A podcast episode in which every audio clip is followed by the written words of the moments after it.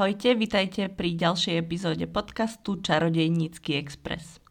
Volám sa Natália a aj dnes vás budem sprevádzať čarodejníckým svetom Harryho Pottera. V dnešnej epizóde, ktorá je poslednou v tomto roku, uzavrieme druhú knihu Harry Pottera tajomná komnata a to teóriami, prípadne otázkami, ktoré z tejto knihy vyvstávajú. Skôr ako sa k tomu dostaneme, sa ale pozrieme na výročia – a keďže toto je posledná epizóda v tomto roku, tak to budú zároveň posledné výročia a prejdeme si ich teda až do konca roka, takže toho bude dnes trošku viac. 12. decembra 1972 sa narodil druhý syn Artura a Molly, Charlie Weasley. Charlie Weasley oslavuje tento rok svoje 50. narodeniny takisto 12.12., 12., ale v roku 1949 sa narodil herec Bill Nye, ktorý si zahral vo filmoch ministra mágie Rufusa Scrimgeoura. Bill Nye, ktorý je jeden z najznámejších britských hercov, oslavuje tento rok svoje 73. narodeniny. 15. decembra 1969 sa narodil herec Ralph Ineson, ktorý oslavuje svoje 53. narodeniny. Tento herec si zahral vo filme Amikusa Kerova, učiteľa obrany proti čiernej mágii, na ktorého hodiny už ale Harry nechodil, keďže v tomto roku sa do Rockfortu nevrátil. 17. decembra 1992 sa konalo prvé a zrejme aj jediné stretnutie klubu duelantov, ktorý založil Gilderoy Lockhart a asistenta mu pritom robil Severus Snape. 18. decembra 1992 skameneli takmer bez hlavy Nick a Justin Finch Fletchley. 18. decembra 1993 Harry dostáva od Freda a Georgia Weasleyovcov záškodnícku mapu a vďaka nej sa prvýkrát dostane do Rockvillu. Takisto sa v tento deň dozvie, že Sirius Black je jeho krstný otec. 18. decembra 1994 Harry pozve Cho Changovu na Vianočný ples – a takisto v tento deň aj Ron pozve na vianočný ples Flair de la Courovu. Obaja výjdu z tohto neúspešne. Rok neskôr sa ale, čo sa týka Harryho a čo, karta obráti a 18.12.1995 je dátum, kedy Harry poboskal čo pod e-mailom po stretnutí Dumbledorovej armády, ale je to tiež deň, kedy Nagini zautočila na ministerstve mágie na Artura Weasleyho a takmer ho zabila. 19.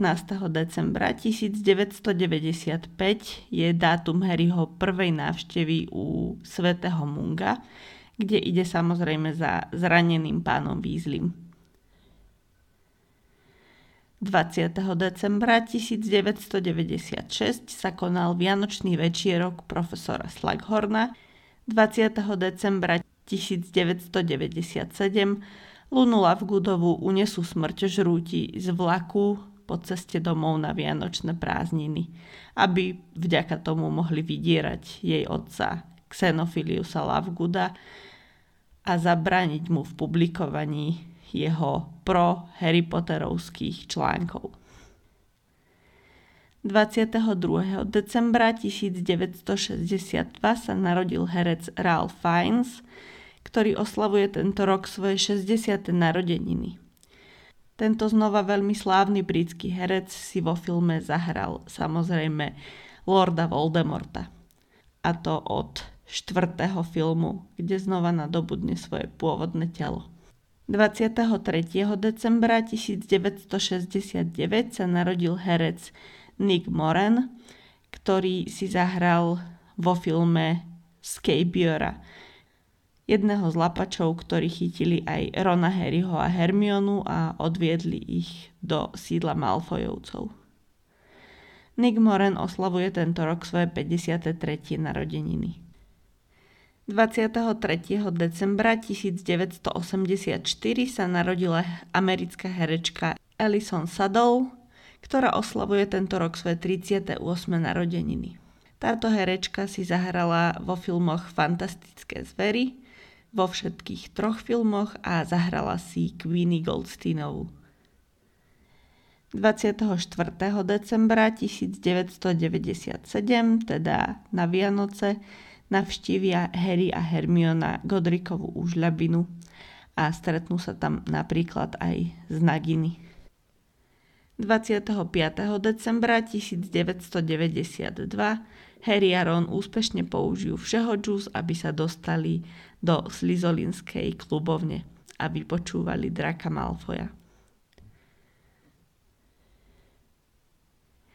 25. decembra 1994 sa na Rockforte konal Vianočný ples pri príležitosti trojčarodejnického turnaja, na ktorý šiel Harry s Parvati Patilovou. 25. decembra 1995 Harry, Ron, Hermiona a Ginny stretnú rodičov Nevilla Longbotoma v nemocnici u svätého Munga.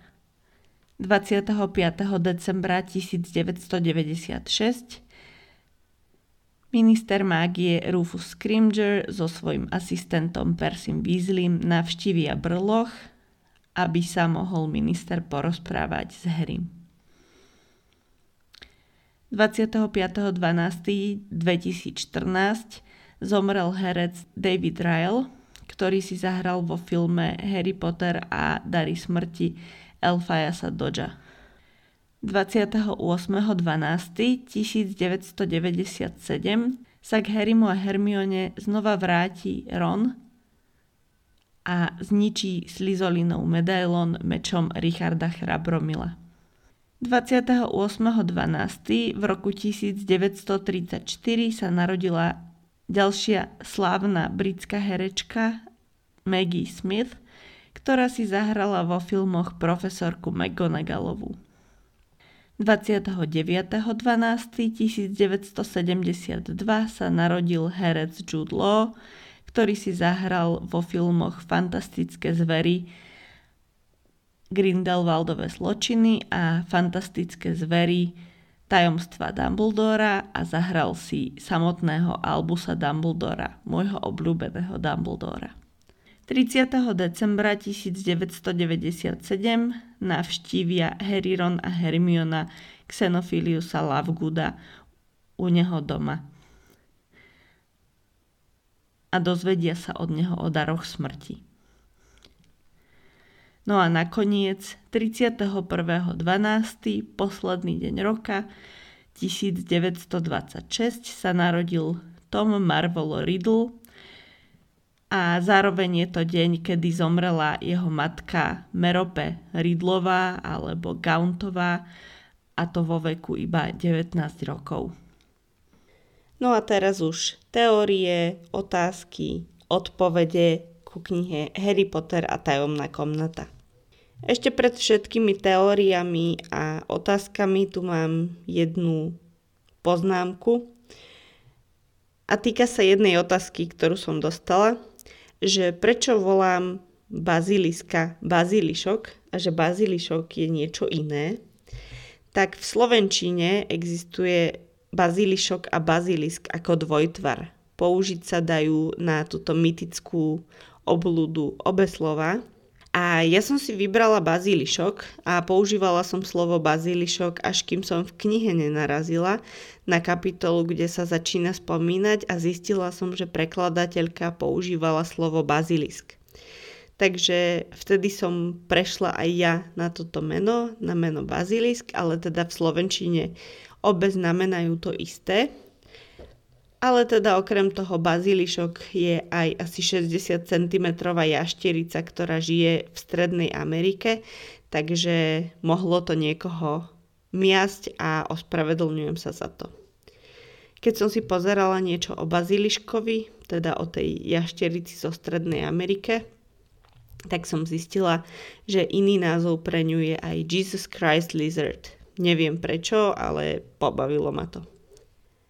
Ďalšia vec, ktorú tu mám, je otázka toho, prečo sa Ford Anglia pokazil práve na Rockforte.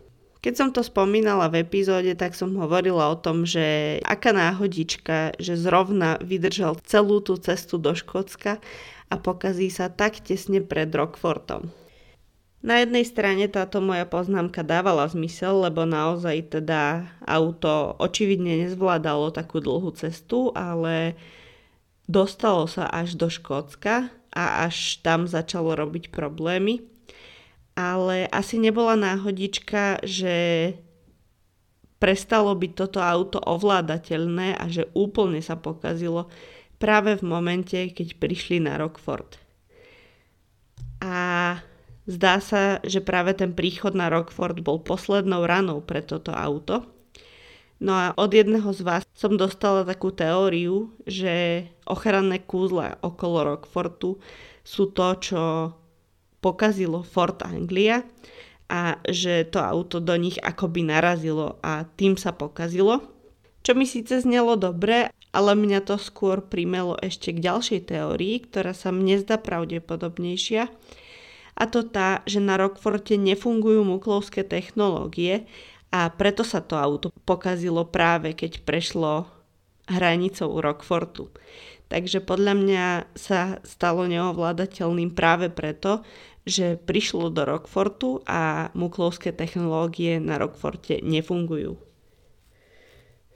Ďalej som vám niekedy na začiatku knihy spomínala, že budem sledovať počas knihy rozvrh a zistím, či je konzistentný v rámci celej knihy alebo Rowlingová na to kašlala.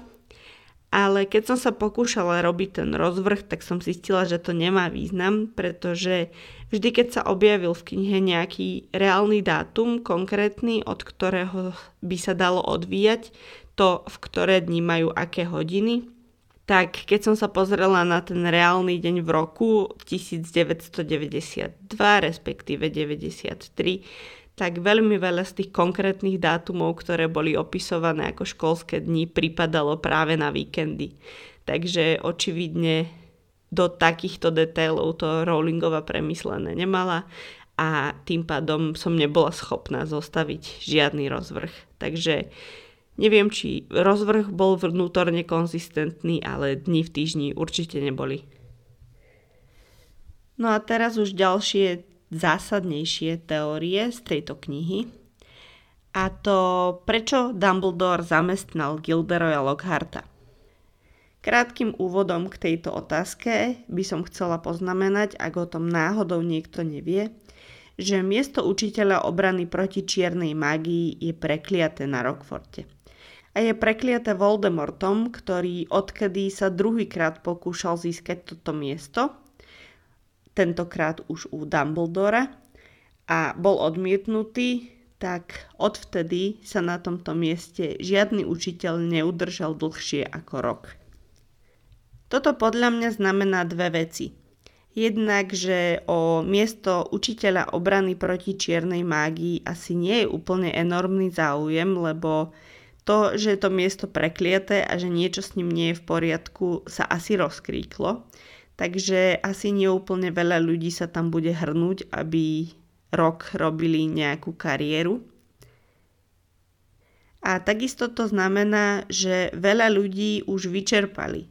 Asi v čarodejníckej Británii nie je nekonečná zásoba ľudí, ktorí by mohli učiť obranu proti čiernej mágii.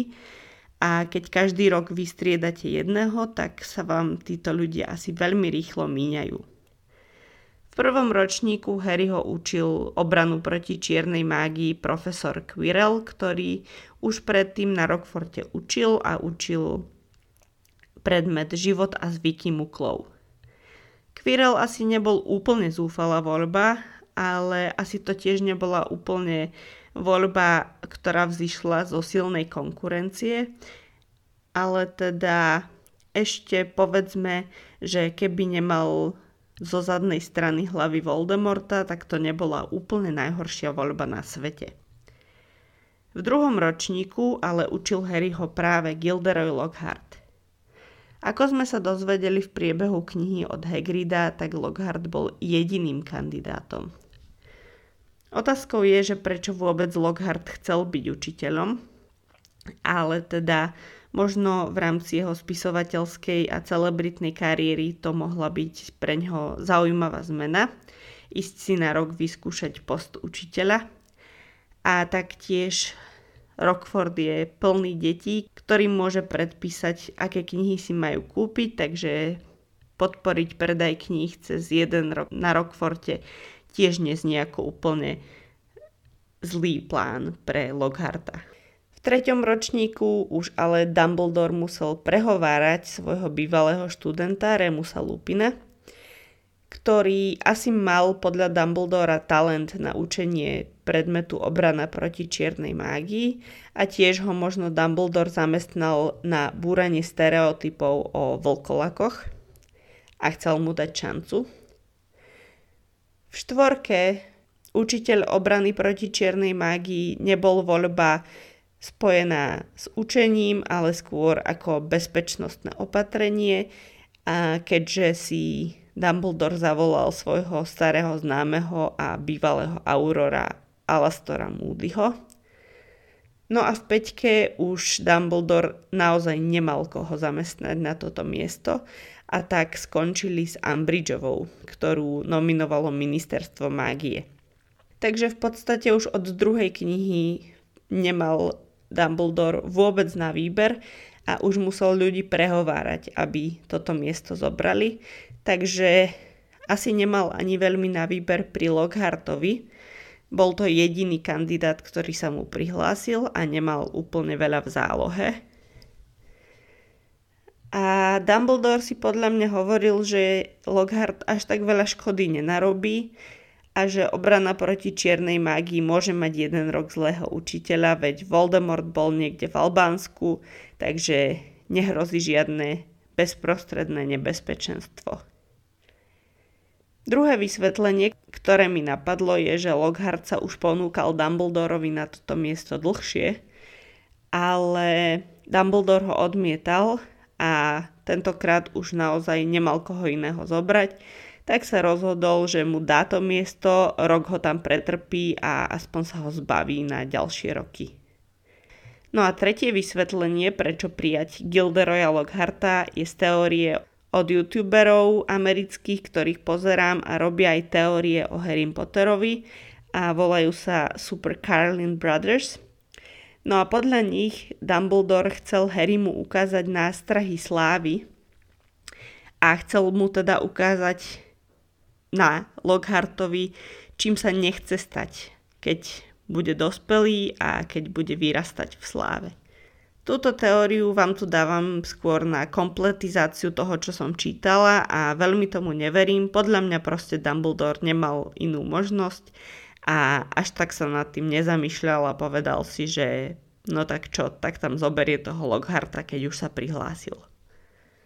Ďalšia otázka, ktorá je spojená s touto knihou je, ako je možné, že tajomná komnata je napojená na potrubie keďže tajomná komnata je stará tisíc rokov a potrubie určite také staré nie je.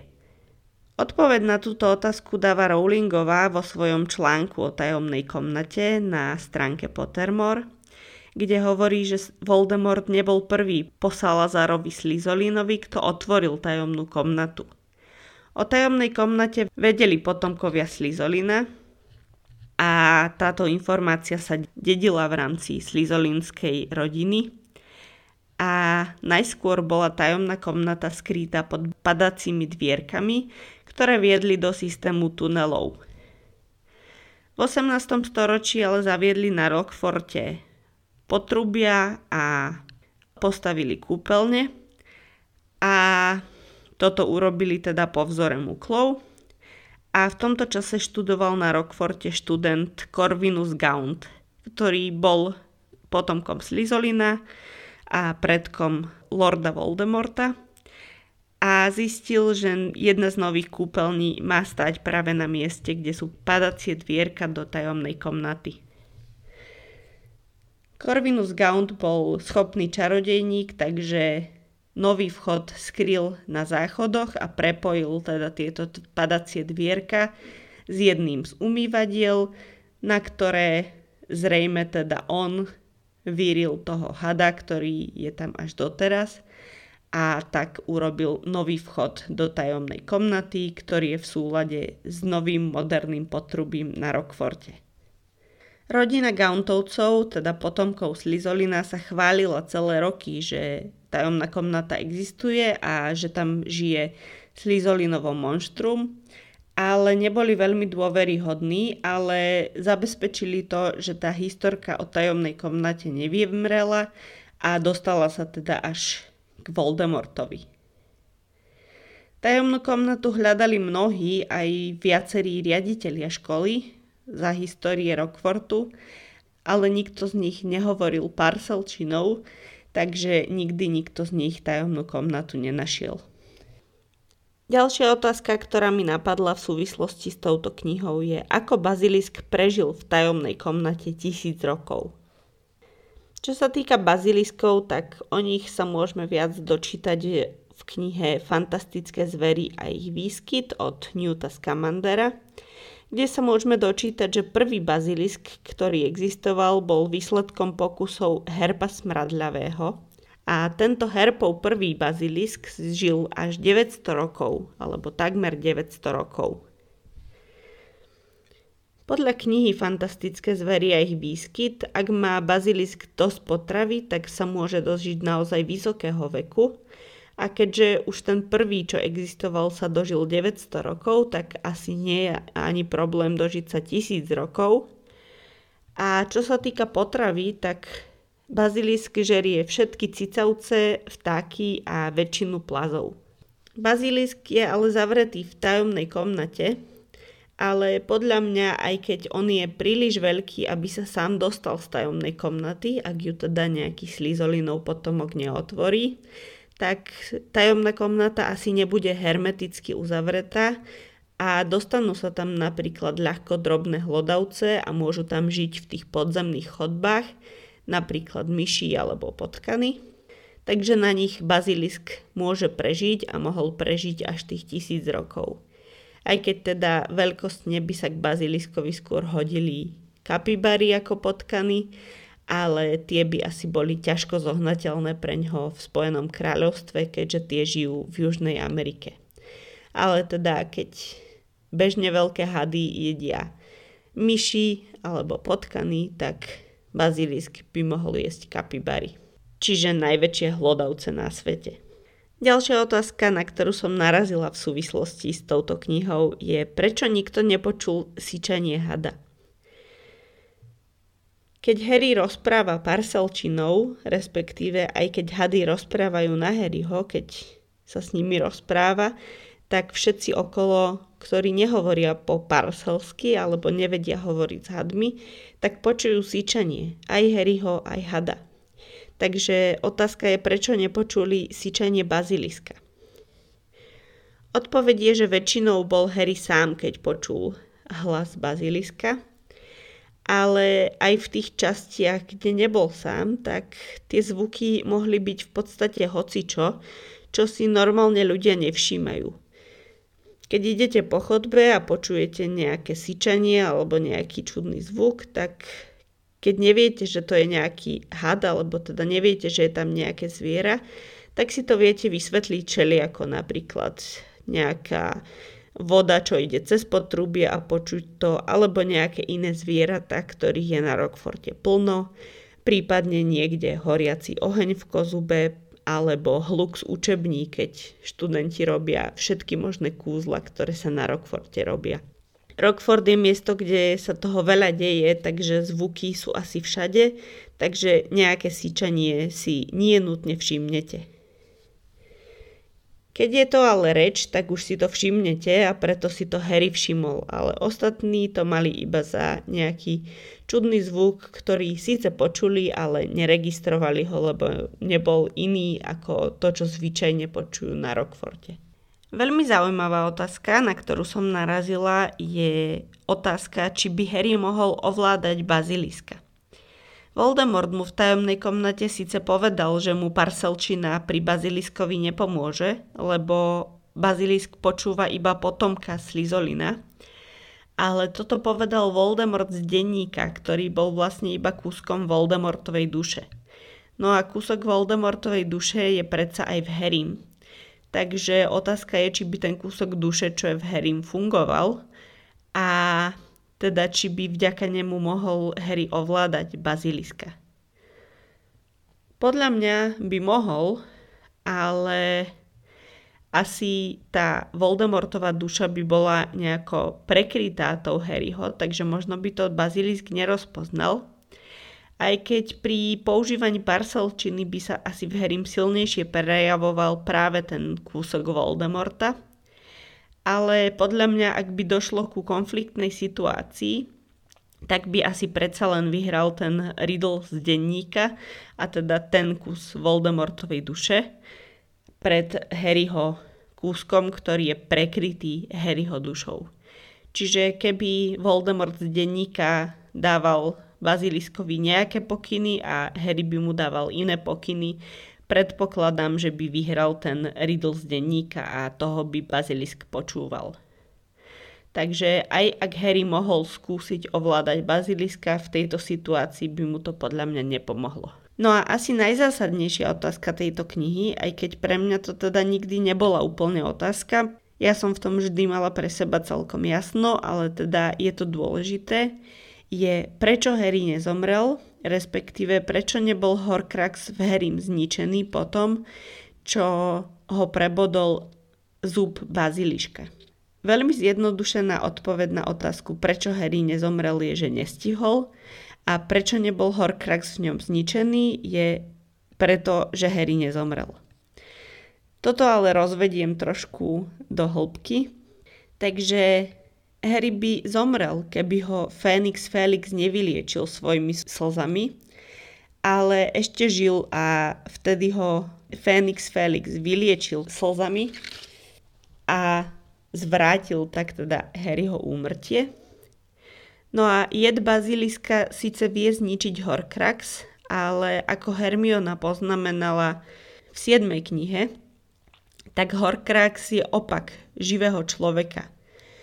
Keď zomrie človek, tak duša sa nepoškodí, respektíve vysvetľovala to na tom, že keby prebodla Rona mečom, tak jeho duša zostane nepoškodená.